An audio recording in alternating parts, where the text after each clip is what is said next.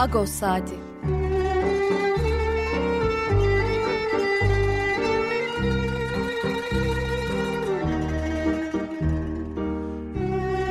Haftalık Agos gazetesinin penceresinden Türkiye ve Dünya gündemi. Agos'un mutfağından haberler, söyleşiler, olaylar.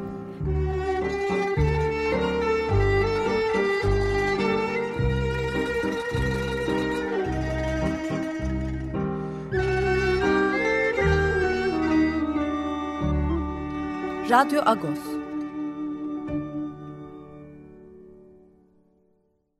Radyo Agos'tan günaydın Parlus. Ben Yetver Tanzikyan. Yeni bir Radyo Agos'la karşınızdayız. Bugün 8 Ekim, e, Cumartesi. Evet, e, her zaman gibi bir şarkıyla açtık programı. E, ne dinledik? Tigran Amasyan, dünya ünlü piyanist. Tigran Amasyan'ın e, Gümrü'de verdiği bir konser vardı 2016 yılında. Gümrü e, Ermenistan'daki büyük depremin e, yıktığı, büyük hasar verdiği bir bölgeydi. Orada açık alanda e, müthiş bir konser verdik Ramasyan. Şarkının ismi Kars. Kars'ı seçtik e, bu program için çünkü Kars tam Türkiye-Ermenistan sınırında e, ve sınırın açılmasını bekleyen kentlerden bir tanesi. Ee, evet, bu hafta ne var programımızda? Ee, şimdi birazdan daha doğrusu HDP Milletvekili Garo Paylan konuğumuz olacak ve e, hem Diyarbakır'a e, yaptığı bir gezi vardı geçen hafta. Orada e, kültürel mirası, sadece Ermeni kültürel mirası değil, genel kültürel mirası yerinde gördü, inceledi. Onlara bir röportajımız var. Ağustos'ta bu hafta bulabilirsiniz. Hem onu konuşacağız hem de Prag'da Ermenistan Başbakanı Paşinyan'la Cumhurbaşkanı Erdoğan arasında bir görüşme, yüz yüze görüşme gerçekleşti. Heyetler arasında görüşmeler gerçekleşti. Yaklaşık bir saatlik, bir buçuk saatlik bir görüşmeydi bu. İçeriye dair çok fazla bir şey henüz bilemiyoruz. Ee, Erdoğan'ın açıklamaları var ama e, Paşinyan'dan henüz bir açıklama gelmedi. Neler konuşuldu gibisinden. Sızan bilgiler var. E, bunlarla konuşacağız. İkinci bölümde e, Bahçeşehir Üniversitesi, e, Kadir Has Üniversitesi'nden düzeltiyorum. Profesör Doktor Mustafa Aydın, e, o da bu konulara çalışmış bir e, akademisyen. Onda gene Prag'dan çıkan e, tabloyu konuşacağız. Son bölümleri avukat Selina Doğan'la e, Ermeni vakıfları seçime gidiyor. Son durumu, son gelişmeleri konuşacağız. Evet ben e, çok fazla bekletmeyeyim Garo Paylan'ın hattımızda. Günaydın Garo Parlus. Günaydın Yeto Parlus. E, sen e, yaklaşık bir ay kadar önce Van Bitlis Muş'u gezmiştin. Oradaki e, ağırlıklı olarak Ermeni kültürel mirasını, yıkıntı halindeki kiliseleri, manastırları gezmiştim ve durumun vehametini e, ortaya koymuşum. Fotoğraflarla, verdiğim röportajlarla, yaptığımız yayınla hatta. E, geçen hafta da Diyarbakır'a gittin. Diyarbakır merkezde sınırda kalmadın. Diyarbakır çevresini de gezdim ve orada e, ki e, hem genel kültürel mirası hem de Ermeni kültürel mirasını, e, kiliseleri, manastırları, yine yıkıntı halindeki kilise, manastırları gördüğün yerinde gördün. Bu hafta da seninle zaten bir röportaj yaptık ama burada da konuşalım istiyoruz. Önce bu konuyla başlayalım istiyoruz. Ee, şimdi biz Diyarbakır deyince hep merkezi Sur içine anlıyoruz. Orada Sur Piragos Kilisesi yenilenmişti, sonra yıkıldı, tekrar yenilendi. Ee, orada sanki işler bir şekilde yoluna girmiş gibi gözüküyor ama Diyarbakır çevresinde de en az Diyarbakır merkezi kadar Ermeni kültürel mirası var. Ee, oraları da gezdin. E, neler gördün? Hem sanıyorum sur içini ve sur dışını ayıracaksın gibi geliyor ama e, ben Tabii. sözü sana bırakayım. Yeto, e, insanlık e, ilk yerleşik e, topluluklarını Anadolu'da e, yerleşik yerleşik yaşama geçti 12 bin yıl önce kadar.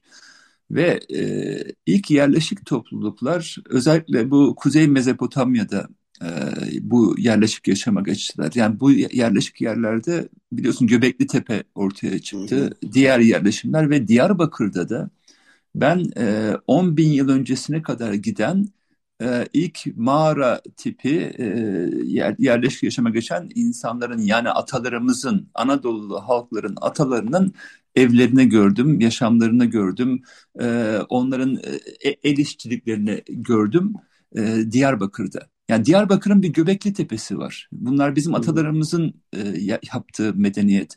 Ama o Göbekli Tepe'yi, yani Diyarbakır'ın Göbekli Tepesi'ni kimse bilmiyor. Diyarbakır'ın Eğil'inde bu Göbekli hı hı. Tepe dediğimiz yer. Ama o ne halde diye baktığımızda defineciler darma duman etmişler. Her tarafını kazmışlar, kırmışlar. Yetmemiş bir de AKP'nin il başkan yardımcısı bu Diyarbakır'ın Göbekli Tepesi'nin tam üzerine e, bir beton ev yapmış, etrafını çevirmiş. Yani böyle bir maalesef yıkımla karşı karşıya Diyarbakır'ın Göbekli Tepesi. Şimdi Diyarbakır binlerce yıllık tarihi var. Sen az önce Sur'da işler yoluna girmiş gibi dedin ama ya o yoluna giren işler maalesef şöyle yani büyük bir hüzün var Diyarbakır Sur, Sur'da. Neden? Ben tabii kilisenin yenilenmesi açısından söylemiştim doğru, doğru. o yok. anlamda ben de şunu söyleyeceğim. Ben Diyarbakır'ın suruna ne zaman girsem e, gözyaşlarına boğuluyorum. Yani öyle söyleyeyim. Yani hatta bir köşeye geçiyorum. Yani gözyaşlarımı silmeye çalışıyorum. Çünkü o kilisenin yapım zamanında da ben çalıştım. Yani bu bundan 12 yıl kadar önce dönemin belediye Büyükşehir Belediye Başkanı Osman Baydemir'le birlikte e, Osman Kavala sorumlu, al, sorumluluk aldı o kilisenin yapımında. E, şu anda cezaevinde Silivri cezaevinde biliyorsunuz. E, Evet. Tabii ki vakıf başkanımız Ergun Ayık e, yüzlerce insan gönüllü oldu ve çalıştık. Niye çalıştık? Ya kilisemiz ayağa kalksın dedik ama kilise tek başına bir kilise midir? Hayır, mahallesiyle, çevresiyle, habitatıyla, esnaflarıyla, sokaklarıyla, o daracık sokaklarıyla, hikayesiyle bir kilisedir ve o durumdaydı. Yani biz etrafının da yenilenmesini, e, sokaklarıyla, mahallesiyle bir kilise hayal ediyorduk ama o, o kilise şu anda yapayalnız. Yani kilise var ama mahalle yok. Habitat yok, sokaklar yok. Kilisenin etrafında daracık sokaklar vardı. Aynı Toledo gibi hani Toledo yapacağız iddiasında olanlar vardı ya. Şimdi Evet. gidiyorsunuz kilisenin etrafında 16 metrelik, 20 metrelik bulvarlar açmışlar. Saçma sapan bulvarlar ve onun hı. etrafında da beton binalar yapmışlar. Hediyelik eşyalar satılıyor. E, Beton binaların üzerine taş yapıştırmışlar ama Diyarbakır'ın 50 derece sıcağına dayanmıyor tabii. O taşlar yıkılıyor gidiyor. Ya Diyarbakır suru büyük bir hüzün kaplamış durumda. Ve Hı hı. bir festival yapılacak e, yarın ama neyin festivali yapılacak bilmiyorum. Hüznün festivali herhalde, yıkımın festivali. O açıdan o hafızayı hatıra geri getirmeliyiz. Ama onu da söyleyeyim yani bu kötü haber belki yıkıldı, yok edildi Diyarbakır. E, ama e, be- belli yerlerde çalışmalar yapılıyor. Baktığımda kazılarda hala temelleri duruyor o evlerin, o sokakların. Biz Hı hı. bu devran döndüğünde, bu karanlık devran döndüğünde o sokakları, o evleri ye- yeniden ihya edebiliriz. Yani üzeri belki beton dökülmüş durumda şu anda. Bir tarlaya çevrilmiş durumda. Üzerine ağaçlar dikilmiş. Sanki bir parkmış gibi. Oysa binlerce yıllık hikayemiz orada yok olmuş durumda.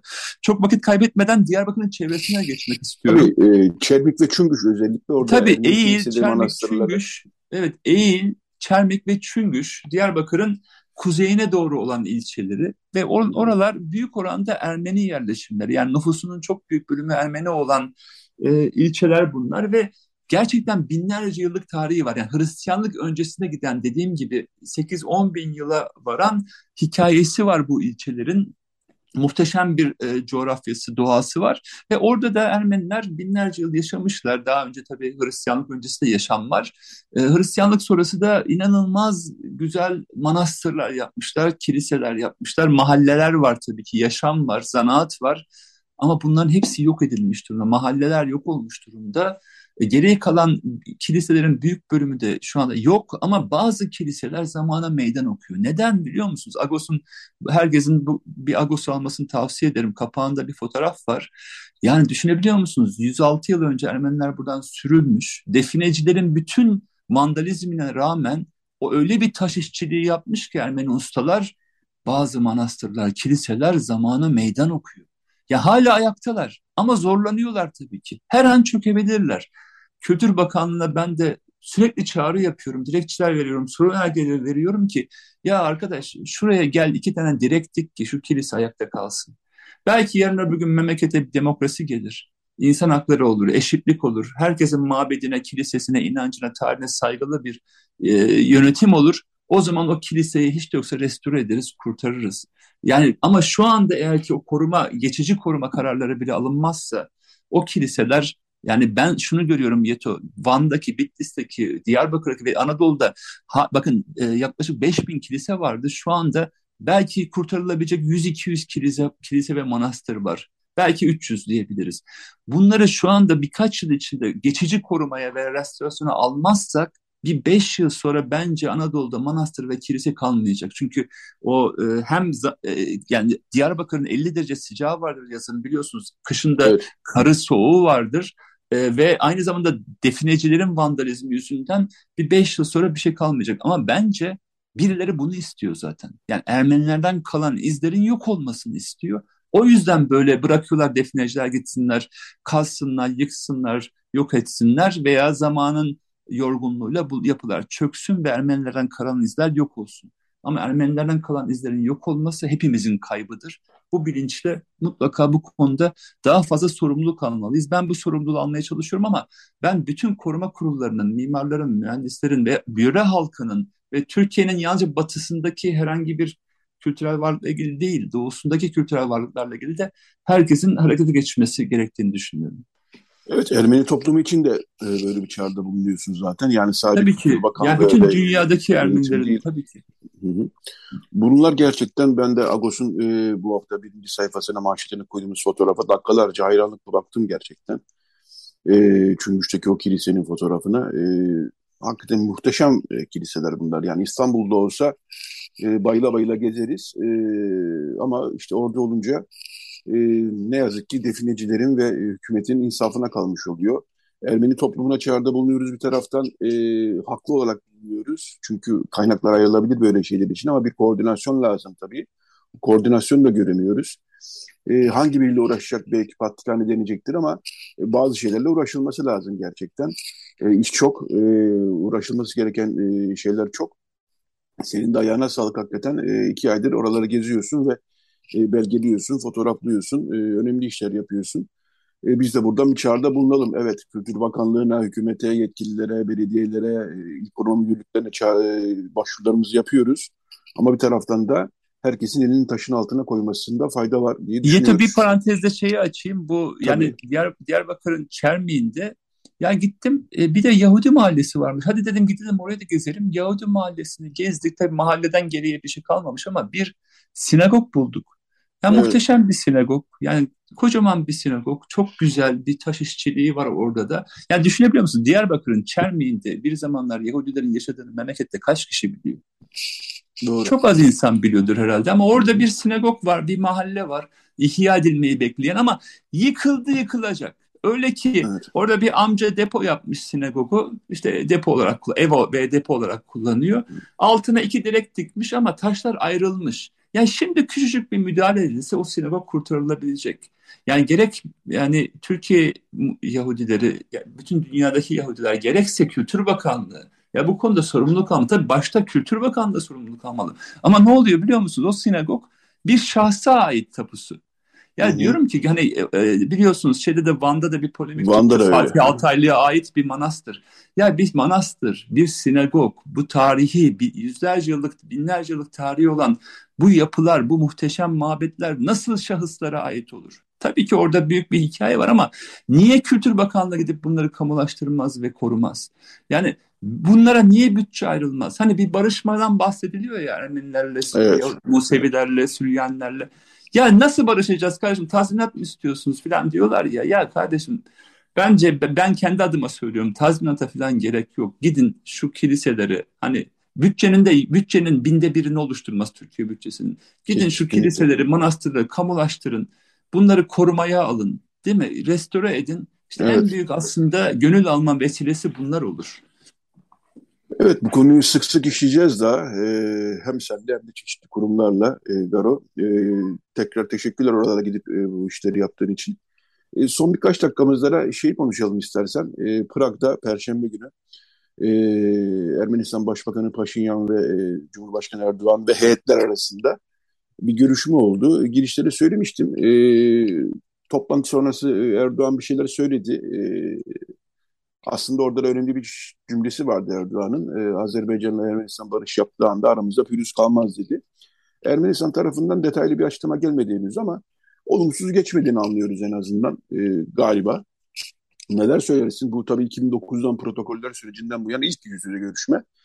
O açıdan da önemli tabii ki. Ee, senin düşüncelerin neler görüşmeyle ilgili olarak? Yeto e, biliyorsun 1990'larda olan savaş sonrası yani o savaşta on binlerce Azeri ve Ermeni öldü ve ardından bir fırsat penceresi doğmuştu barış için. Levontel Petrosyan e, biliyorsun çok önemli bir çaba içindeydi ama maalesef o barış barış girişimleri e, akamete uğradı 96'da 97'de.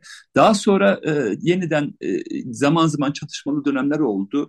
Ama 2008'de biliyorsunuz bir fut, futbol diplomasisi oldu. Cumhurbaşkanı Abdullah Gül ve Ermenistan Cumhurbaşkanı Serj Sarkisyan arasında. Çok heyecanlanmıştık o dönemde barış için. Ama maalesef o zaman bu barışın bir tarafı yani yalnızca boru hatları geçecek e, niyetiyle uluslararası güçler bu e, barışı ilgilendiler. Evet belli bir kamuoyu ilgisi vardı ama hep bir ön yargılar vardı. Milliyetçi bakışlar e, nedeniyle o barış girişimi de akamete uğradı. E, uzun sürede bir sessizlikten sonra 2020 yılında bundan iki yıl önce bugünlerde maalesef 44 e, gün süren bir savaş oldu ve binlerce Ermeni ve Azeri hayatını kaybetti. Hepsinin anısının önünde saygıyla eğiliyorum. Ve bu savaştan sonra da yeniden barış konuşulmaya başlandı. Yani çünkü Ermenistan halkı da şunu gördü. Yani yani bu bu bu tip e, Azerbaycan'ın ve Türkiye'nin deste Türkiye'nin desteğiyle Azerbaycan'ın e, bütün kaynaklarını silaha yatırdığını ve bunun sonucu teknolojik üstünlükle silahta e, savaşın kaybedeni olduğunu gördü ve seçimlerde de yeniden intikam arayışında olan milliyetçi kanadı desteklemedi. Barış arayan Paşinyan'ı destekledi. Ve Paşinyan bu iradeyi alıp barış elini hem Türkiye hem Ermenistan'a uzattı. Yani Paşinyan şunu öneriyor. Kalıcı bir barış anlaşması Azerbaycan'la ve Türkiye ile de normalleşme sınırlarının açılması. Bu konuda maalesef e, ama Türkiye'de yeterli bir irade kurulmuş ortaya değil. Yani Türkiye büyük bir ülke, Azerbaycan ve Ermenistan daha küçük ülkeler. Türkiye savaşın bir tarafı olduğu için ve hala Azerbaycan'ı e, desteklediği için barışın bir tarafı olamıyor. Peki biz Prag'da ne gördük? Evet Erdoğan ve Paşinyan görüşmesi tarihi önemliydi. Normalleşme iradesi ortaya kondu ama Erdoğan ne dedi? Siz gidin Azerbaycan'ın anlaşın sonra biz bakarız dedi. Peki bu durumda ne oldu? Macron ve Avrupa Birliği lideri orada barış masasını kurdu. Yani düşünün binlerce kilometre ötedeki Macron, Fransa'nın Cumhurbaşkanı Macron Aliyev ve Paşinyan'ı bir araya getiriyor ve barış masasını kuruyor. Erdoğan ise siz gidin diyor, efendim Macron'la konuşun diyor. Bu doğru değil. Türkiye savaşın tarafı olmamalıydı. Nasıl can Azerbaycan diyorsa ki kıymetlidir bence. Halklara can denmesi hani e, biliyorsunuz bu bölgenin e, bir ifadesidir. Ama can Ermenistan da diyebilmeliydi. Çünkü biz Ermeniler de can ifadesini çok çok kullanırız. İşte Yeto mesela Ermenistan'a gitse Yeto can derler bana da Garocan diyorlar evet. Ermenistan'a gittiğimizde. Aynı şekilde Türkiye Can Azerbaycan dediği gibi Can Ermenistan da diyebilmeliydi. Eşit çerçevede bakmalıydı. Çünkü eşitlik çerçevesine bakmadığınız zaman barış da kuramıyorsunuz. Tek bir tarafı desteklediğiniz zaman barış da kuramıyorsunuz. Biliyorsun bundan üç hafta önce bir savaş oldu tekrar. Ve Türkiye'de evet. ne dendi? Ermenistan saldırdı efendim dendi. Bir yalan söylendi. Yani Ermenistan niye saldırsın? Yani herkes bu mantığını bir zorlasın. Niçin saldırsın? Azerbaycan'ın bir saldırısı vardı. Ermenistan topraklarına girdi ve, e, ve hani gaz anlaşması Avrupalarla yapıyor biliyorsun. Bunun üzerine Avrupa'nın sessizliğini satın aldı ve böyle bir saldırı oldu. Yüzlerce insan ulaşamadığımız her gün yeni ölümlerle karşı karşıya kalıyoruz ve yüzlerce Ermeni ve Azeri'nin evine ateş düşüyor. Bir an önce bu barış için irade konulması lazım ama sıkıntı şu Yeto. Yalnızca bu işi siyasetçilere bırakıyoruz bence. Yani 2009 yılından farkı şu. 2009 yılında hatırlarsın aydınlar, gazeteciler, sivil toplum örgütleri, meslek örgütleri bu konuda sorumluluk alıyorlardı. Bu konu tartışılıyordu, konuşuluyordu. Git, gitmeler gel. Bu, bu dönem ön yargılar var. Anlıyorum ön yargıların sebebinde. Çünkü Erdoğan iktidarına güvenilmiyor veya Aliyev'e güvenilmiyor veya Ermenistan'da ön yargı var. Ya bu Türklerle barış olmaz diye bir ön yargı var. Paşinyan'a e, tırnak içinde söylüyorum ihanet yapıyorsun diye saldırılar evet. var. Ama böyle baktığımız zaman barış olmaz ve yeni savaşların önünü açmış oluruz. Şimdi bence barışa yakınız ve bu konuda daha fazla sorumluluk almamız lazım. Bence herkes şapka öne koyup düşünmeli. Yani Kafkaslardaki Rus yetkisi altında yoksul ve savaşan Ermenistan ve Azerbaycan halkları mı bizim çıkarımıza yoksa barış için e, çaba gösteren bir Türkiye ve komşularıyla barışan e, sorunlarını çözen, e, barış için irade koyan bir Türkiye gerçekliği mi olması lazım? Bu konuyu yalnızca Erdoğan'a bırakmamalıyız. Mutlaka halklar olarak kucaklaşma adımlarını atmalıyız ve sivil, sivil toplum olarak da sorumluluk almalıyız. Ben bu konuda her türlü sorumluluğu iki yıldan fazladır, yıllardır alıyorum aslında. Bundan sonra daha fazla alacağım. Ee, daha fazla barışa ulaşmak için elimden gelen hatta fazlasını yapmaya çalışacağım. Evet, e, gerçekten de sadece siyasetçilere bırakılmayacak kadar önemli bir konu Barış. E, sadece siyasetçilere bırakıldığı zaman da böyle e, stratejik e, hesaplar içerisinde kaybolabiliyorsunuz. Halbuki halkların sesi her zaman daha güçlüdür e, ve o gücü e, duymamız iyi olur ama e, 2009'daki heyecan benim gördüğüm 2008-2009'daki heyecan bu sefer ne yazık ki yok. E, Ama Yeto yandan... fırsat pencereleri biliyorsun bunlar ve bu fırsat evet, pencerelere doğru. gelir ve gidiyor. Sonra yeniden savaşlar oluyor, yeniden yıkımlar oluyor. Yani bu fırsat pencerelerine bakmamız lazım. Eldeki durum bu. Yani Türkiye'de Cumhurbaşkanı Erdoğan var, işte Azerbaycan'da Aliyev var, Ermenistan'da Paşinyan var. Hepimiz ön yargılı olmak için yüzlerce sebebimiz olabilir. Yani inanın barış çok çabası çok daha zor bir çabadır ama savaş çok daha kolay bir şey ve ama savaş bir oyun değil insanlar ölüyor. Yani şimdi bu fırsat penceresi varsa şimdi hep beraber sorumluluk alma zamanı. Evet herkesin elinden geleni e, yapması, elini taşın altına koymasında fayda var. Çok teşekkürler HDP milletvekili Garo Paylan konuğumuzdu. Hem Diyarbakır ve çevresine yaptığı e, kültürel mirası, ağırlıklı olarak da Ermeni kültürel mirasını incelediği geziden notlarını paylaştı. Hem de Prag'daki e, Paşinyan Erdoğan zirvesinden, toplantısından e, notları kendi aramızda konuşmuş olduk. Çok teşekkürler Goro Paylan. Kolaylıklar diliyorum sana. Ben teşekkür İyi çalışmalar diliyorum. Sağ olun. Kolay gelsin. Teşekkürler. Evet, e, bir şarkıyla tekrar e, reklama gidelim. E, Dikran Amasyan'la açmıştık. Yine Dikran Amasyan'la devam edelim. Onun 2013 yılında e, yayınlanan bir e, kısa küçük albümünden The Poet e, şarkısını dinleyeceğiz. Daha sonra bir reklam aramız olacak. Daha sonra da Profesör Doktor Mustafa Aydın, Uluslararası İlişkiler konusunda uzman Kadir Has Üniversitesi'nden Mustafa Aydın konumuz olacak. Evet şimdi Dikran Amasya'nı dinliyoruz tekrar. Radyo Agos devam edecek. Radyo Agos. Evet, Radyo Agos devam ediyor. Ee, Garo az evvel e, yayınımızın bir bölümünde konuşmuştuk. Bu önemli bir temas, e, Prag'daki e, görüşmeler. Yani Ermenistan Başbakanı Paşinyan ve Türkiye Cumhurbaşkanı Erdoğan arasında gerçekleşen ve heyetler arasında tabii ki gerçekleşen görüşmeler. E, çünkü fotoğraflara gördük hem e, iki ülkenin özel temsilcileri, e, normalleşme sürecindeki özel temsilcileri vardı heyetlerde. Dışişleri Bakanları vardı. E, bunu konuşmaya devam ediyoruz. E, Kadir Has Üniversitesi'nden Uluslararası İlişkiler e, öğretim üyesi Profesör Doktor Mustafa Aydın konuğumuz. Hoş geldiniz hocam. Hoş bulduk. Günaydın. Günaydın. Teşekkürler yine katıldığınız için. Ee, şöyle başlayayım. Ee, öncesinde bir sohbet oldu fuaye gibi bir alanda. Ee, o da aslında ilginç görüntülerdi. İşte Paşinyan, Aliyev, Erdoğan oraya e, Orban'la katıldı. Macaristan e, hükümet başkanı Orban'la katıldı. Bir 10 dakikalık aşağı yukarı bir e, şey oldu, sohbet oldu orada. Oradaki yüz ifadeleri falan da ilginçti aslında. İlk kez çünkü karşılaşıyorlar. Belki Mirzoyan'la e, Çavuşoğlu tabii daha önce Antalya'da buluşmuşlardı ama e, devlet başkanları, hükümet başkanları ilk kez aslında karşı karşıya gelmiş oldular. E, Türkiye için söylüyorum, Ermenistan için söylüyorum. Siz hatta Twitter hesabınızdan öğrencilerinize de şey verdiniz, bir ödev verdiniz. Bu fotoğrafı ve Macron e, yanılmıyorsam evet. Macron'un içinde bulunduğu dörtlü görüşmenin fotoğrafını karşılaştırın diyerekten. E, hem e, onunla katarak istiyorsanız konuşalım. Hem o baştaki sohbet, e, karşılaşma esnasındaki e, şeyler, mimikler, e, yüz ifadeler hem de tabii zirvenin kendisi, buluşmanın kendisi heyetler arasındaki daha sonra gerçekleşen buluşmanın kendisi ki o daha kritik elbette. Neler e, düşünüyorsunuz? Nasıl bir zirve oldu sizce? Ee, şimdi e, bu tür şeyleri, e, toplantıları, zirveleri ya da karşılaşmaları fotoğraflar üzerinden değerlendirmek e, her zaman doğru sonuca ulaştırmıyor. Çünkü hatırlarsanız birkaç hafta önce yine bir başka e, zirveyle ilgili e, bu e, Şangay İşbirliği Ha o malum e, akşam gece evet, e, fotoğraflar paylaşıldı. Fotoğraf değil mi? Evet. evet sadece biz değil bütün ülkeler mesela Pakistan e, evet. başkanı da paylaştı. Şimdi herkes e, fotoğraf bir an Tabii elbette. An olduğu için e, insanların e, ben de çok e, kendimde de başıma geliyor. Yüz ifadeniz bir, bir ifadeden başka bir ifadeye geçerken bir, bir şey çekiliyor.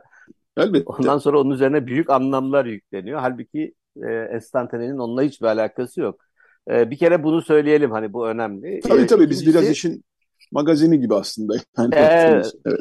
Aynen öyle. Ama e, benim gördüğüm hani e, rahat bir ortam olduğunu söyleyebilirim. Yani e, taraflar çok rahatsız değildi. Biraz yine illa fotoğraflar üzerinden konuşacaksak Yani özellikle Türkiye'de Twitter e, ve diğer e, bloklarda ortaya çıkartılan işte Paşinyan'ın daha rahatsız durduğuna dair bir şey var, e, algı e, var. Evet. E, bu öyle miydi çok emin değilim ama mesela bunu e, bir tarafında da e, Paşinyan'ın İngilizcesinin çok fazla iyi olmaması, uluslararası Hı. ortamda çok fazla bulunmuyor olmasına da e, bağlamak mümkün. E, evet. Diğer taraftan Aliyev, Aliyev çok rahat gözüküyor. O tabii bir e, savaş veya bir çatışmayı kazanmış ülkenin temsilcisi olarak rahatlamış durumda. Hani o o yansıyor gibi gözüküyor. E, evet. Erdoğan, Cumhurbaşkanı Erdoğan tabii çok e, artık rahat uluslararası faaliyetlerde. E, o da tabii İngilizce konuşmuyor ama e, bu kadar yıldır e, katıldığı için bütün liderleri tanıyor. Onlarla bir araya gelmiş, görüşmüş. O, o açıdan çok rahat gözüküyordu. Ama bunları bir kenara bırakırsak, hani görüntüleri bir kenara bırakırsak.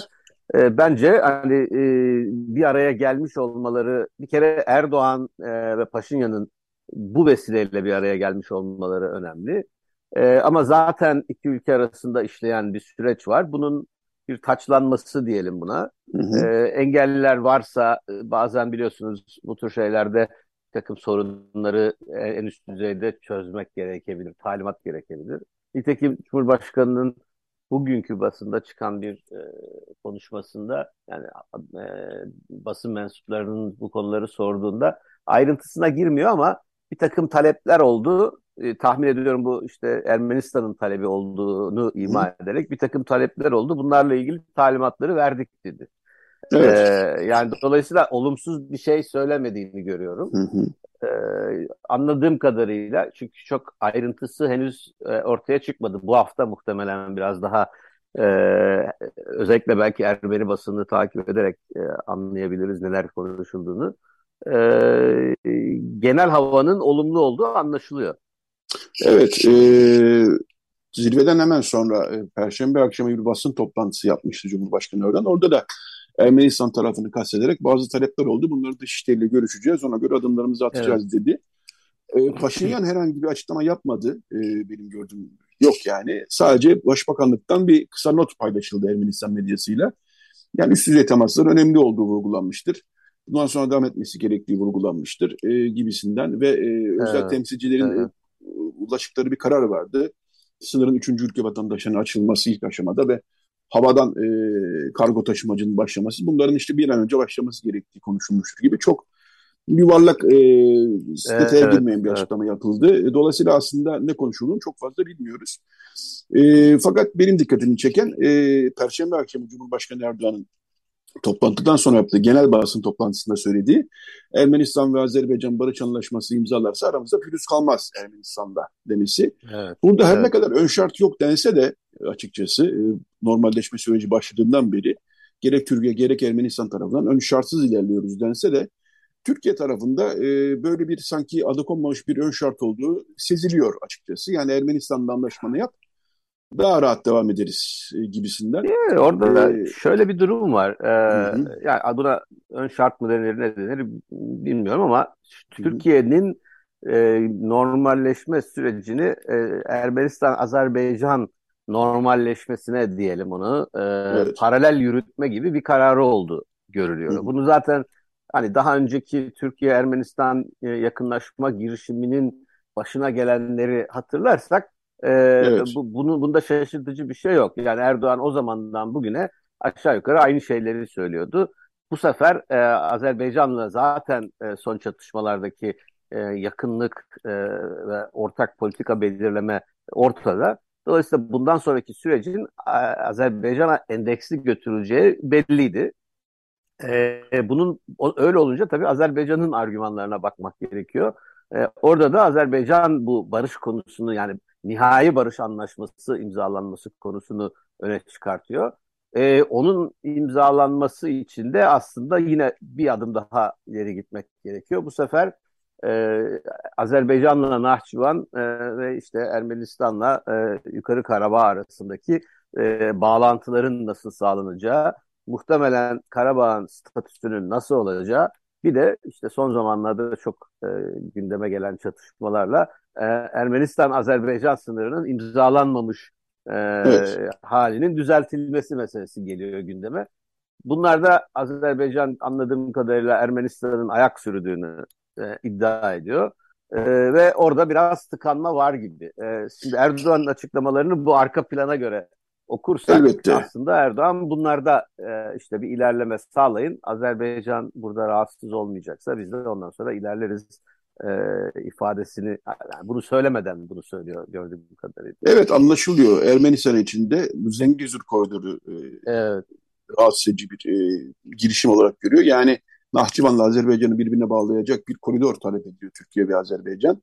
Ermenistan topraklarından geçecek bir koridor ve e, yani Ermenistan'ın kontrolünün olmayacağı bir koridor. Ermenistan buna yanaşmıyor. Ve işin ilginç tarafı İran da bu sefer denklemin içine giriyor ve evet, evet, e, evet. çünkü o koridor e, İran sınırı aslında ve sınırımızın değişmesini istemeyiz diyor. Yani Türkiye ve Azerbaycan'ın talebine karşı çıkıyor aslında. Çünkü öyle olduğu zaman e, İran'la e, Ermenistan'ın sınırı kapanmış olacak. E, İran bu denklemde e, Ermenistan'ın yanında gibi gözüküyor. Yani bu açıdan en azından. Yani orada evet, bir bunlar... çözüm mutlaka bulunur. Azerbaycan'ın talebi tabii maksimalist e, e, orada. Hani e, toprakların, yani koridorun tamamen Azerbaycan kontrolünde olması. Bunun olmayacağını e, onlar da farkındadır. E, Ermenistan tarafında da e, bu konuda çok hassas olan e, gruplar var. E, dolayısıyla orada bir yani istendiği zaman, istendiği zaman demeyeyim de müzakereler belli bir noktaya geldiği ve başka evet. konular belki belli bir aşamaya geldiğinde bu da çözülemeyecek bir mesele değil. Yani koridor egemenlik alanı olarak kabul edilmesi gerekmeyen bir şeyden bahsediyoruz. Yani sonuçta bir karayolu evet. bağlantısı. Bu anlamda İran'ın tabii İran jeopolitik e, gerekçelerle aslında bunları dile getirmiyor. Ama jeopolitik çünkü burada son dönemde İran büyük ölçüde dışarıda kaldı. Hani evet. yapılan girişimlerde. O da bundan rahatsız tabii. Evet. Ee, bir ilginç toplantı daha oldu. İlginç derken önemli bir toplantı daha evet. olacaktı. Bir dörtlü zirve. Yani e, Macron, e, Fransa Devlet Başkanı Macron, Avrupa Konseyi'nden e, Charles Michel Başkan, Paşinyan ve Aliyev ki daha önce üçlü formatta yapıyorlardı. Michel, Aliyev, evet. Paşinyan şeklinde. Bu sefer Macron da katıldı ve e, buradan e, aslında önemli kararlar çıktı. Yani e, iki ülkenin evet, birbirinin egemenliğini tanıdı e, Ermenistan ve Azerbaycan. E, bu önemli. Ve öbür taraftan da Ermenistan sınırına AB'nin sivil misyonunun yerleştirilmesi. Çünkü sınır hakikaten çok e, karışık. E, sivil misyon ki Ermenistan bunu talep ediyordu zaten. Uluslararası toplumlardan bir. Hatta KGAÖ'den yani Rusya'nın içinde olduğu kolektif güvenlik anlaşması talep ediyordu. Yani sınıra asker yerleştirilsin ve sınır artık sakinleşsin. E, çünkü Azerbaycan'ın aralarındaki Azerbaycan'ı suçluyor tabii Ermenistan. E, bu misyon tabii ki önemli e, ama bir taraftan da e, Ermenistan ve Azerbaycan birbirinin tanıması topraklarını, egemenliklerini ve sınırlarını tanıması Ermenistan içinde de biraz sıkıntı yaratacak gibi gözüküyor. Niye? Çünkü ha, böyle evet. olduğu zaman da e, Karabağ'dan vaz mı geçiyorsunuz diye evet. e, Paşinyan'a sanıyorum e, yani o, o manaya gelir anlamında eleştiriler artacaktır gibi gözüküyor. Bunlar e, detayına inmeden gene de ama şöyle şu açıdan sorsam e, AB'nin ve Macron'un bu, bu derecede de devreye girmesiyle Rusya yavaş yavaş kenara mı itilmiş oluyor bu konuda yoksa e, erken tahminler mi yapıyoruz ne dersiniz? Hı hı. Ee, şimdi bu tabii zirve aslında bir anlamda Macron'un e, şovu idi. Yani çünkü bu konuyu e, bu topluluk fikrini gündeme getiren e, Fransa e, o anlamda Macron'un böyle bir e, daha önce başlayan AB, e, Ermenistan, Azerbaycan üçlü görüşmelerinin bir tarafı olmaya çalışması bana şaşırtıcı gelmiyor. Biliyorsunuz Hı-hı. Fransa zaten e, son e, 2020'deki çatışmalar, kriz, savaş e, ve ondan sonra takip eden süreçte büyük ölçüde e, Minsk grubu e, baş, e, eş başkanı olması eş başkanı. dolayısıyla kazandığı pozisyonu da büyük ölçüde kaybetmişti. Şimdi kendini oraya sokmaya çalışıyor. AB'nin bu işin içinde olması aslında e, tüm tarafların belli ölçüde ya istedikleri ya göz yumdukları bir şey. Bu tüm taraflar derken ben buna Rusya'yı da e, dahil ediyorum. Çünkü e, ilk defa olmuyor AB'nin bu işteki e, müdahalesi. Evet. E, savaş döneminde dışarıda kalmıştı ama ondan sonra hemen e, ek çatışmalar başlayınca AB e, bunun bunu kendisi açısından bölgede e, yeni bir varlık gösterme fırsatı olarak değerlendirmeye çalıştı. E, Rusya da bunu e, aslında kabullendi, göz yumdu. E, işte NATO olmasındansa ya da Amerika olmasındansa AB'nin olması e, ehvenişer olarak gördüler. ben önemsiyorum yani çünkü AB'nin e, pozisyonu bu bölgede e, hiçbir aktör tarafından hani e, bir işte Amerika, Rusya, Türkiye ya da başka bir ülke gibi çıkarları olan bir aktör şeklinde değerlendirilmiyor. E, daha e, tarafsız olabileceği reddedilmiyor yani evet. Reddedilmiyor. E, söylem yani yaptıklarından kendisine çok büyük avantaj sağlayacak topraksal özellikle bir şey olmadığı düşünülüyor. Dolayısıyla daha olumlanıyor. O yüzden de e, bir katkı sunacağı bölgenin istikrarı açısından ve güvenliğin devamı açısından katkı sunacağı ortada. E, bu zirvede aslında bunu gösterdi veya zirvede alınan kararlar. E, işte bu sınır tanıma e, yani iki ülke aslında birkaç kere daha önce bu noktalara gelmişti ama şu anda da tabii çok e, tehlikeli bir durum var. Çünkü bunun üzerinden e, çatışmalar devam ediyor ve zaman zaman büyüyor. E, o nedenle bu açıklamanın yapılmış olması e, önemli. Zamanlama olarak da yine önemli. Gerginliğin çok yakın bir dönemde hat safhaya çıktığı bir noktada yapıldı. Evet. Tabii sivil misyon önemli. E, burada e, Azerbaycan da bunu e, kabul ettiğini açıkladı. E, bu o bölgede en azından çatışmalar açısından önümüzdeki dönem için bir sakinlik e, olacağı umudunu hepimize getiriyor ve biraz daha AB'nin işin içine girmesini beraberinde getiriyor. Tabii şimdilik geçici bir şey. Hani kalıcı evet. olup olmayacağı, başka tür bir şeye evrilip evrilmeyeceği. Herhalde pek çok kişinin kafasında acaba AB Rusya'nın buradaki barış gücü misyonunu yerine geçer mi gibi bir şey Hı-hı. soru mutlaka tüm aktörlerin kafasının arkasında bir yerlerde vardır. Ee, ama tabii şunu atlamayalım. Yani Rusya evet özellikle Ukrayna'daki şu andaki meşguliyeti nedeniyle e, Kafkaslar arka planda veya başka bütün işte Suriye dahil olmak üzere pek çok başka bölge Rusya açısından arka planda kalmış gibi gözüküyorsa da Rusya'nın bölgedeki varlığı başka hiçbir aktörün bölgedeki varlığına benzemiyor. Yani bir kere yani hem Karabağ ve çevresinde Rus askerleri var. Azerbaycan topraklarında Rus askerleri var. Ermenistan'da biliyorsunuz Rus askerleri üsler var. var üs, üsler var. Ee, sınırlarını Ermenistan'ın koruyan veya en azından onlara nezaret eden Rus askerleri var. Ee, evet. Dolayısıyla fiilen Rusya sahada hani başka e, etkilerini Azerbaycan'daki, Ermenistan'daki siyasi, ekonomik etkilerini e, hiç konuşmuyorum bile ama sahadaki fiili varlığı e, kıyaslanmaz. Yani kıyaslanmaz. Hele AB ile hiç kıyaslanmaz. E, bence bu aktörler farklı farklı rollerle bu bölgede varlık gösterecekler yakındaki önümüzdeki dönemde.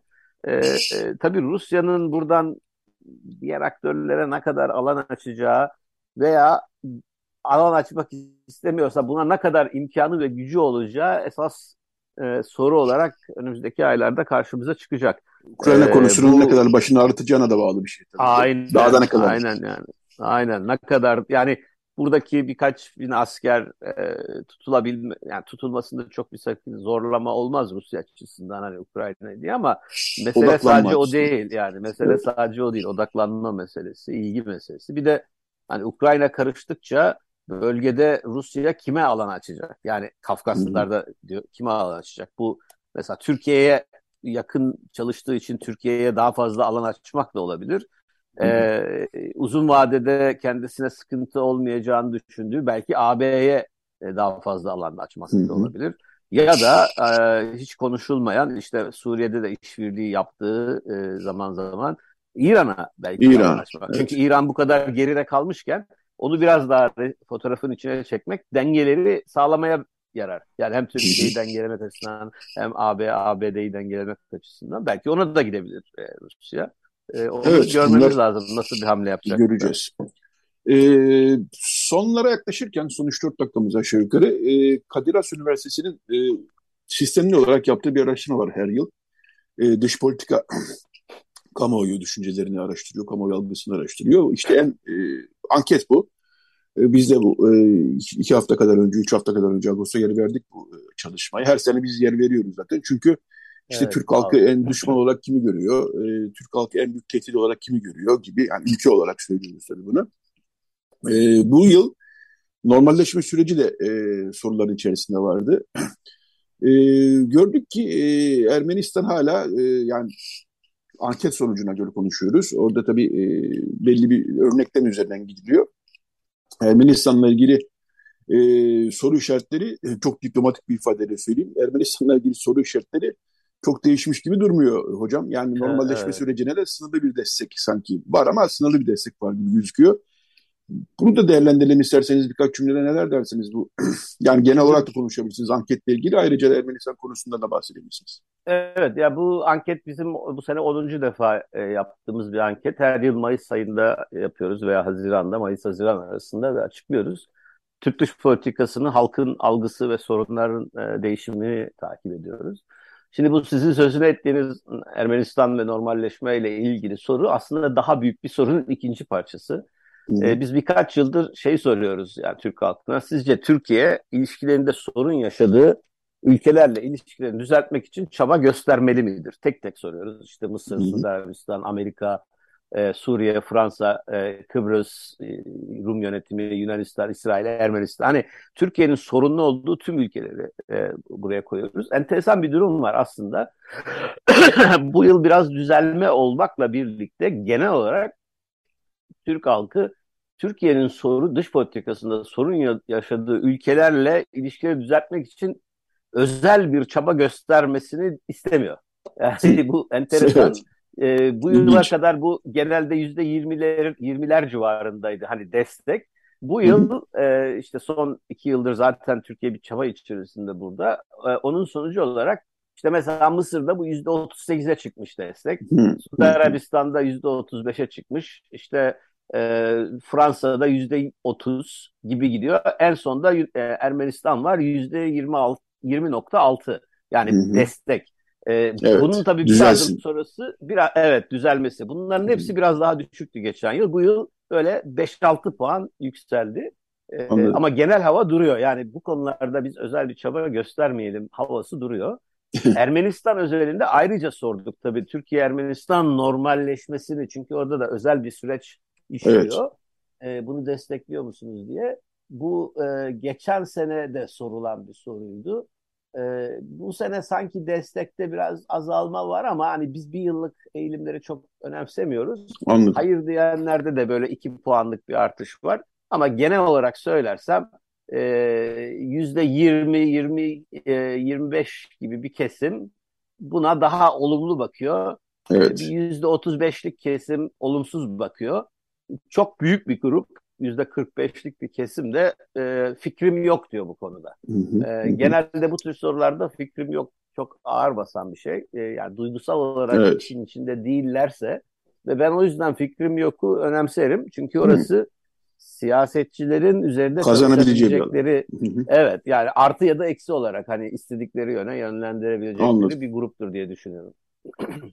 Evet burada tabii e, medyaya da iş düşüyor açıkçası. E, her çatışmada e, biraz daha sakinleştirici bir e, ve biraz daha olabildiğince tarafsız bir e, tutum izlenirse sanıyorum Belki bu işlere şeyi biraz söyleyebiliriz. Yani önemli bir başka veri olarak hani Türkiye'ye tehdit oluşturan ülkeler verisi var bizim sürekli Hı-hı. takip ettiğimiz.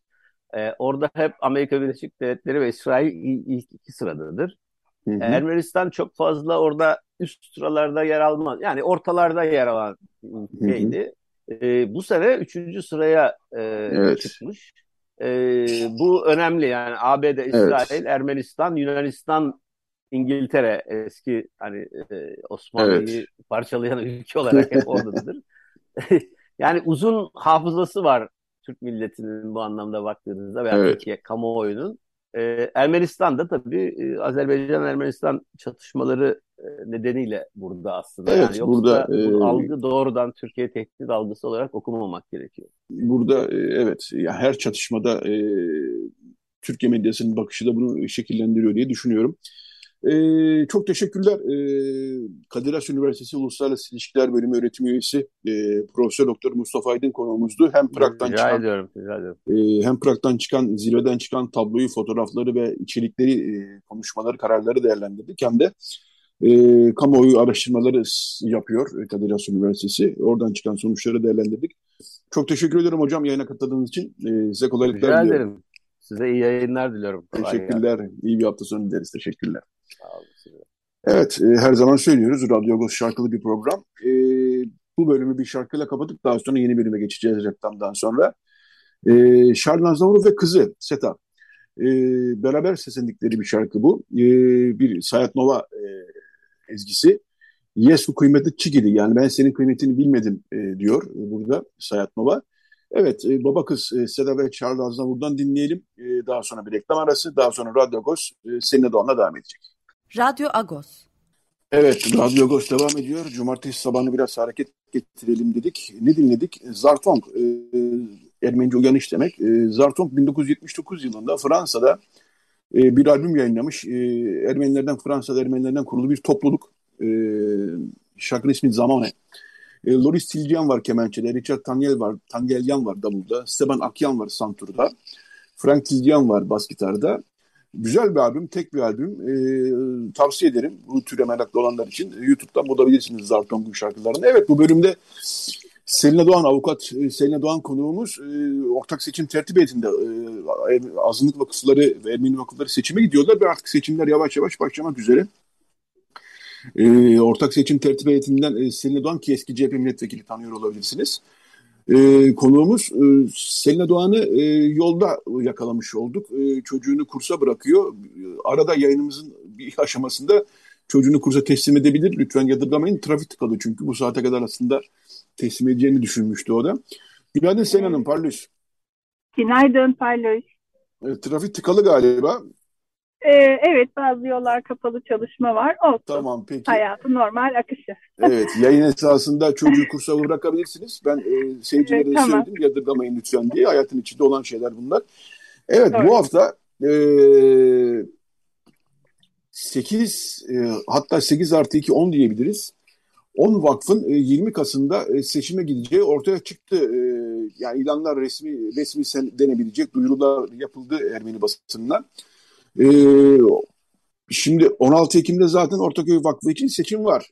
Onunla ilgili süreç yürüyor. İki liste ortaya çıktı zaten. Listeler kendi çalışmalarını yürütüyorlar. Biz de bu hafta bir röportaj verdik. Haftaya da başka bir röportaja yer vereceğiz Ağustos'ta zaten. 16 yani bu pazar değil sonraki pazar zaten Ortaköy'de seçim var. 16 Ekim'de. Ondan sonra yaklaşık olarak tahmin ediyorum bir aylık bir ara herhalde olacak. Doğru biliyorsam eğer. Daha sonra Doğru. 20 Kasım'da 10 20 Kasım'da 10 vakıf birden e, seçim yapacak. Ortaköy için bu arada şunu söyleyelim. Sandıklar e, Ortaköy'e, Kumkapı'ya, Feriköy'e, Samatya'ya ve Yeniköy'e kurulacak. Beş her yerde sandık kurulacak. E, diğer vakıflar için nasıl olacak bu işler? Biraz karışık gibi gözüktü bize ama e, biz bir e, ortak seçim tertip heyetinden Selin Doğan'a soralım dedik. 20 Kasım'da bu kadar e, seçimi nasıl becereceğiz Selin Hanım? Sözü size bırakıyorum. Şimdi e, bu yönetmelik bize aslında bu durumu biraz dayattı. Yani ilk defa bizler de bu şekilde bir seçim organize edeceğiz. Ee, göreceğiz bakalım nasıl olacak. Elimizden geleni yapıyoruz. Cemaatin ve e, binaların e, fiziksel koşullarının e, el verdiği ölçüde cemaat mensuplarının sayısının, işte lokasyonların ve binaların el verdiği ölçüde tabii bir de dijital altyapı olacak. Önce takvimlere e, değineyim. Sizin söylediğiniz tabii. gibi 16 Ekim'de en başta çünkü Ortaköy Vakfımız başvurmuştu. Dolayısıyla ilk seçim onların seçimi olacak. Ee, biz onların tertip heyetiyle de irtibattayız bu arada. Yani lojistik anlamda e, fikir alışverişinde de bulunuyoruz. İşte sen ne yapacaksın? Sandığı oraya mı koyacaksın? Yok pusulaları böyle mi yapacağız falan. Hani böyle bir kopuk her ne kadar ayrı tertip heyeti olsa da e, karşılıklı fikir alışverişinde bulunuyoruz. Onu söylemek isterim. E, 20 Kasım'da sizin de söylediğiniz gibi ikinci bölgedeki 8 vakfın seçimi olacak. Bir de üçüncü bölgede zaten sadece iki vakfımız var. Onlar aslında 13 Ekim, e, pardon 13 Kasım için başvurmuşlardı. Ama Vakıflar Bölge Müdürlüğü'nden e, hayır buyurun 20'sinde yapacaksınız diye yanıt geldi. Onlar için de sürpriz oldu aslında. E, geçen hafta geldi yetki belgelerimiz. Dolayısıyla çok sınırlı bir e, zamanımız oldu bizim. Evet. Çünkü yetki belgesi gelir gelmez bir takvim işlemeye başlıyor ve o sürelere riayet etmek zorundayız. E, hızlıca ilan verdik o yüzden işte başta Agos'a olmak üzere diğer mecralara da. E, ilanlarla birlikte hem seçmenlerin kendilerini gidip kontrol etme hem de adayların da başvuru süreci başlamış oldu. Bunu burada du- duyuralım. Yani şu anda evet. adayların başvurma süresi başladı ilanlarla beraber. Aynı zamanda da seçmenlerin de gidip isimlerini kontrol etme süreci başladı. Ee, söylediğiniz gibi e, Ortaköy, e, o zikrettiğiniz yerlere sandık koyacak. Biz de 8 vakıf olarak e, işte sahilde bir vakfı koyalım dedik. Kuru Çeşme'ye koymaya karar verdik. Hı hı. E, Feriköy okuluna koyacağız. Samatya'da Sahakyan okuluna koyacağız. E, bir de Karagözyan okuluna koyacağız. Çünkü Feriköy'de patrik seçiminden patrik seçimindeki tecrübemizden bir sonuç çıkardık ve hani çok yanım olduğunu göz önünde bulundurarak Karagöz'ün de okul olduğu zaten genel seçimlerde de oraya sandık konuyor. Ee, o yüzden e, oraya da sandık koyacağız. Böylece hani Şişli'nin yoğunluğu ikiye bölünmüş olacak. Hem de iki büyük binaya yani iki okula bölünmüş olacak.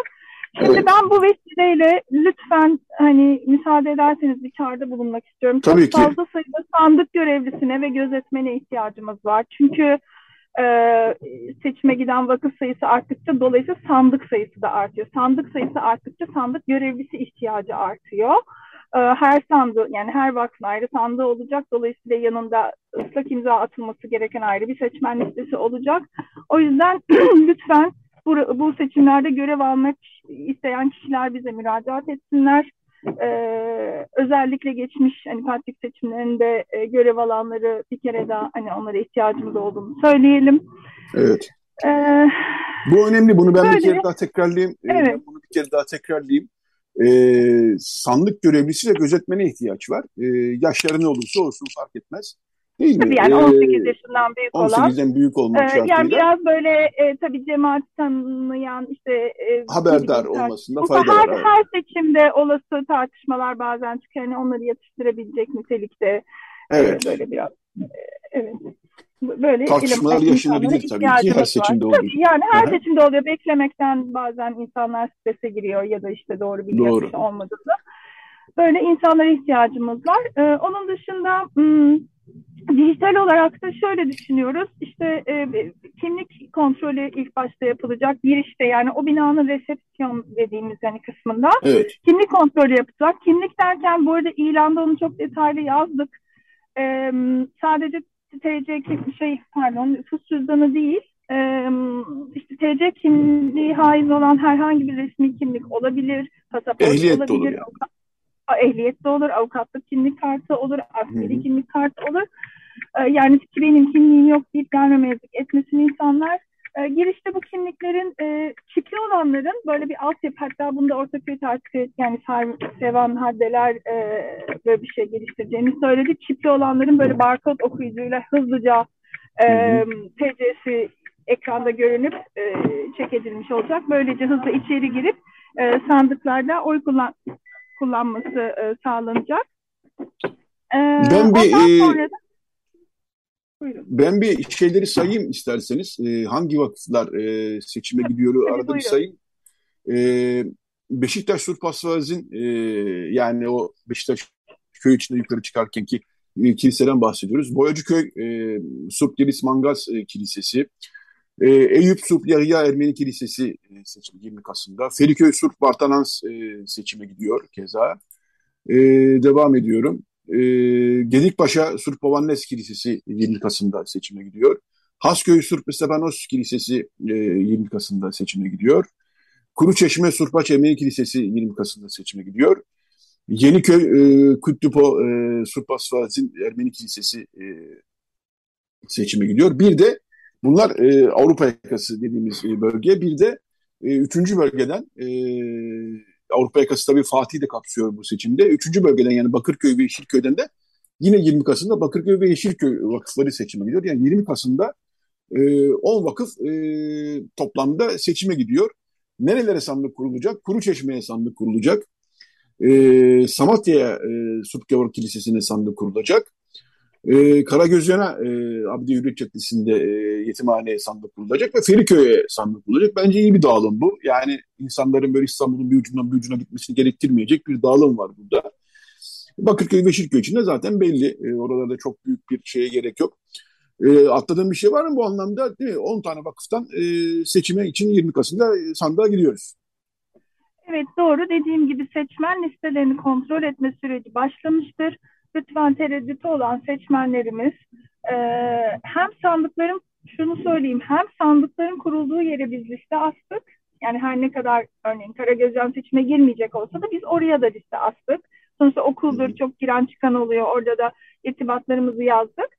Ee, şunu söylemek isterim. E, listeyle ilgili herhangi bir talep varsa mesela benim ismim yok, mesela 18 yaşına gireceğim beni de ekleyin ya da adresim değişti ya da bu kişi vefat etti gibi bu taleplerin muhakkak yönetmeliğe göre ıslak ıslak imzalı dilekçeyle bir yani sözlü olarak yapılan talepleri Vakıfsal Bölge Müdürlüğü talep etmeyecek.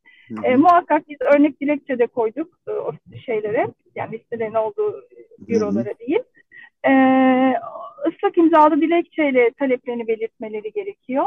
E, biz e, bizleri yani seçim tertip eğitiminde yine yönetmeliğe göre 5 gün içinde cevap vermesi gerekiyor. Maksimum e, bizler bu talebi kabul edeceğiz ya da kabul etmeyeceğiz ya da diyeceğiz ki şu şekilde değiştirin lütfen gibi. 5 e, gün içerisinde kendilerine dönüş yapacağız ve 15 günün sonunda da nihai listeyi e, Vakıflar Bölge Müdürlüğü'ne vereceğiz. Listeyi derken şöyle, yaptığımız aslında her türlü işlemi, işlemi. bizden noter onaylı bir karar desteği istedi Vakıflar Bölge Müdürlüğü.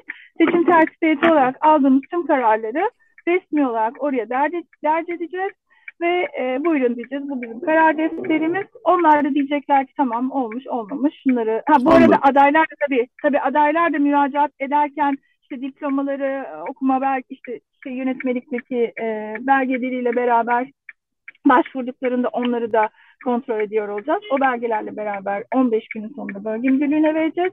Onlar da inceledikten sonra artık bize kesinleşmiş aday listeleri ve kesinleşmiş seçmen listelerini verecekler. Biz de artık o verilerle seçime gidiyor olacağız.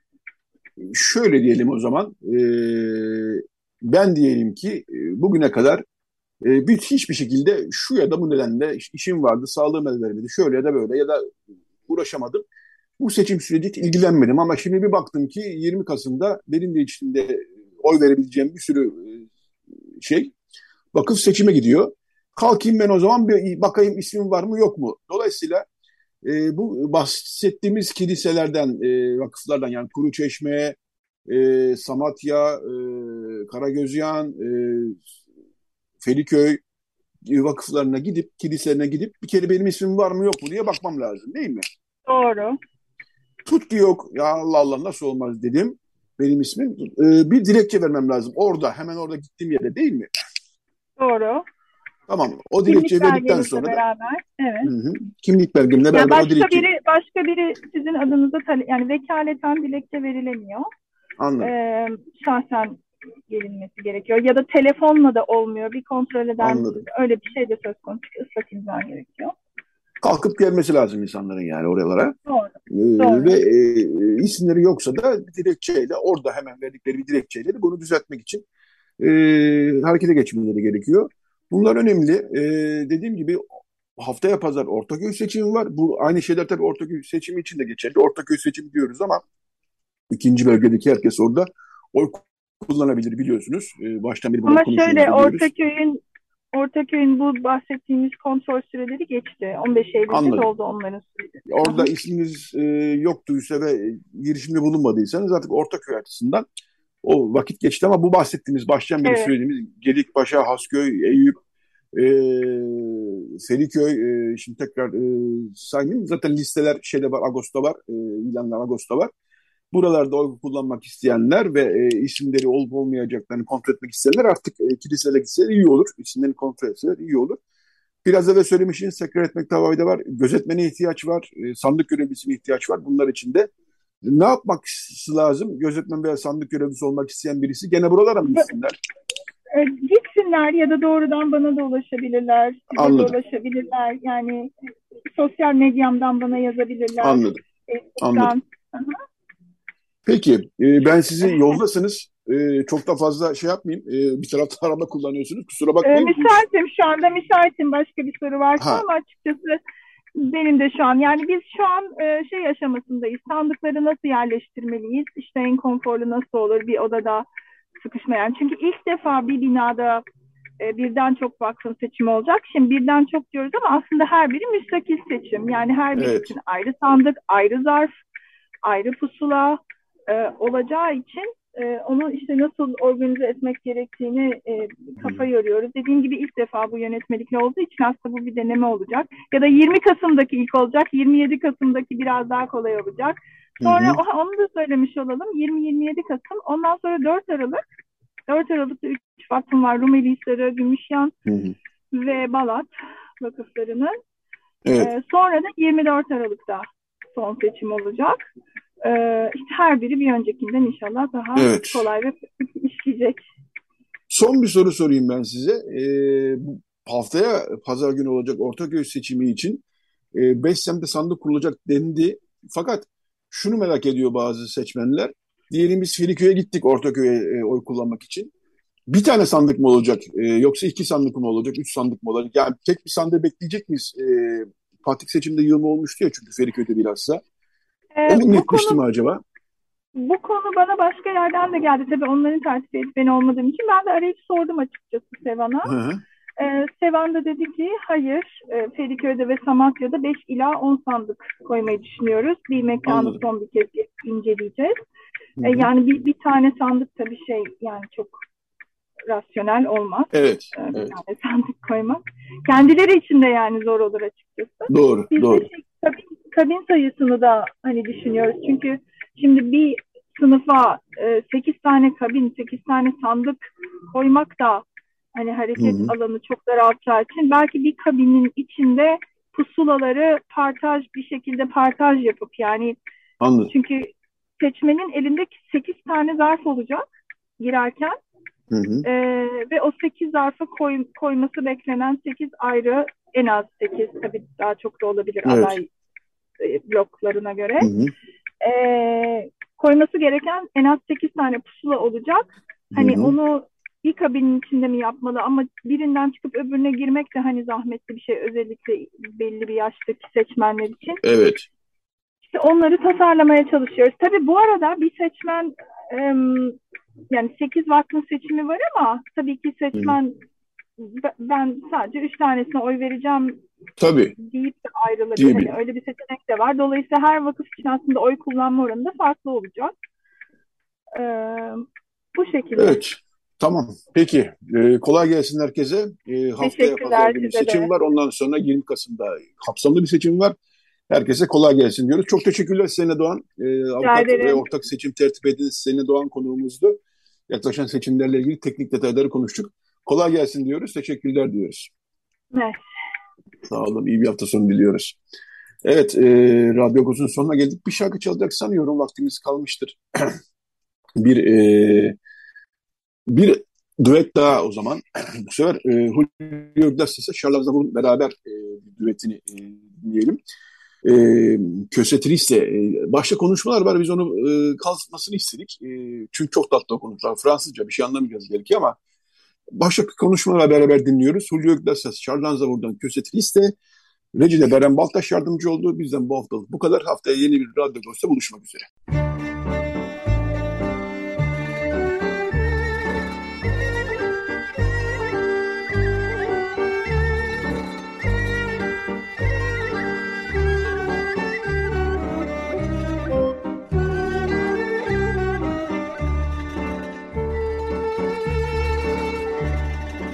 Agos Saati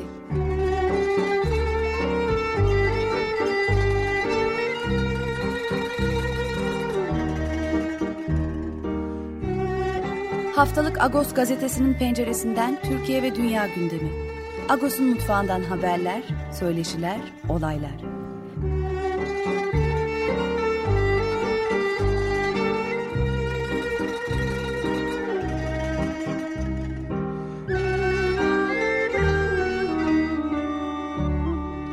Radyo Agos.